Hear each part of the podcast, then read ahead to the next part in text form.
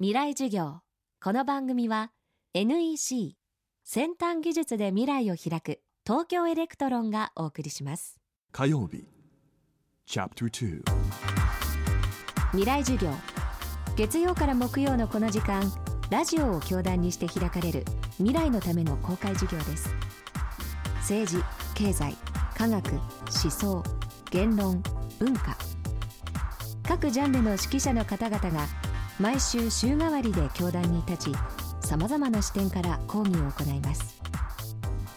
今週の講師は東京大学大学院教授で政治学者の菅三淳さん。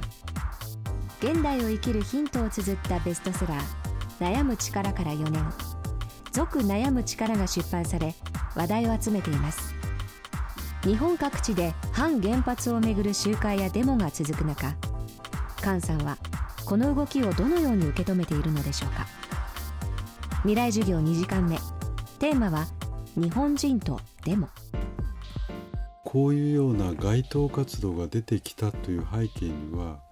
やっぱり既存の政党政治の中でチョイスができなくなってきたと。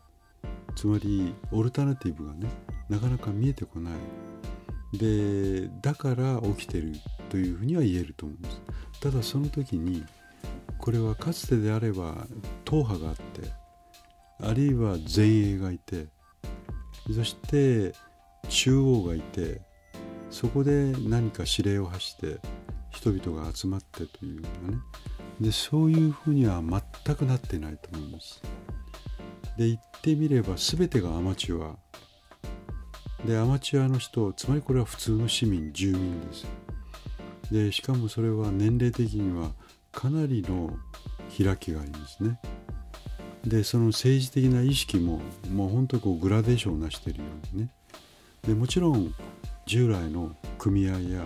あるいは政党活動の一部もそこには流れ込んでいると思います。しかしデモをするというよりはとにかく何らかの形で街頭に出てその場で自分が存在しているということをみんなと分かち合う。そして、まあ、サラリーマンであればこれから夕方は引けたし一緒に飲みに行こうという時にちょっとそこを通ってから飲み屋で落ち合おうとかあるいはそれこそ OL の方々であればこれから友達と約束してるけども1時間だけどもちょっとそこに顔を出してみようと。あるいはいわゆる専業主婦の人も、え夕方夕食の準備もあるけども、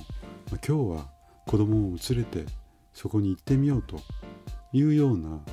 完全なアマチュアですね。でそういう点ではソーシャルネットワーキングシステムとよく言われますけど、まあ、そういうツイッターやフェイスブックをはじめとしてさまざまな新しいメディアがやっぱそこで縦横無尽には使われている。臨機応変にえそこに行ける人だったら行く。1週間毎日行くわけではなくて限られた日だけ。だから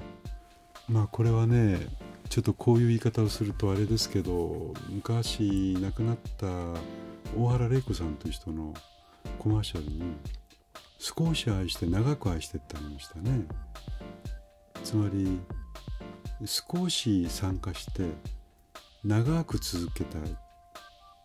でそういうものになったということは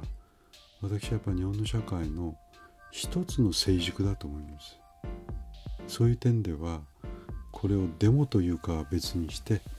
一つの成熟したものの表れではないかと、まあ、肯定的に評価していいんじゃないかと思います。地球の息遣いを宇宙から見守っている人工衛星があります。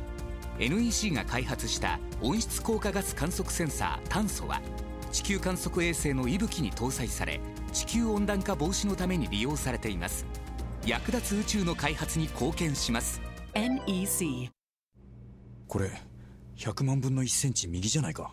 本当だ。100万分の1センチ右ですね。やばい。大きくずれちゃうとこだった。想像を超える単位で精度が求められる半導体の世界。半導体を作る装置のリーディングカンパニー東京エレクトロンです未来授業。この番組は NEC 先端技術で未来を開く東京エレクトロンがお送りしました。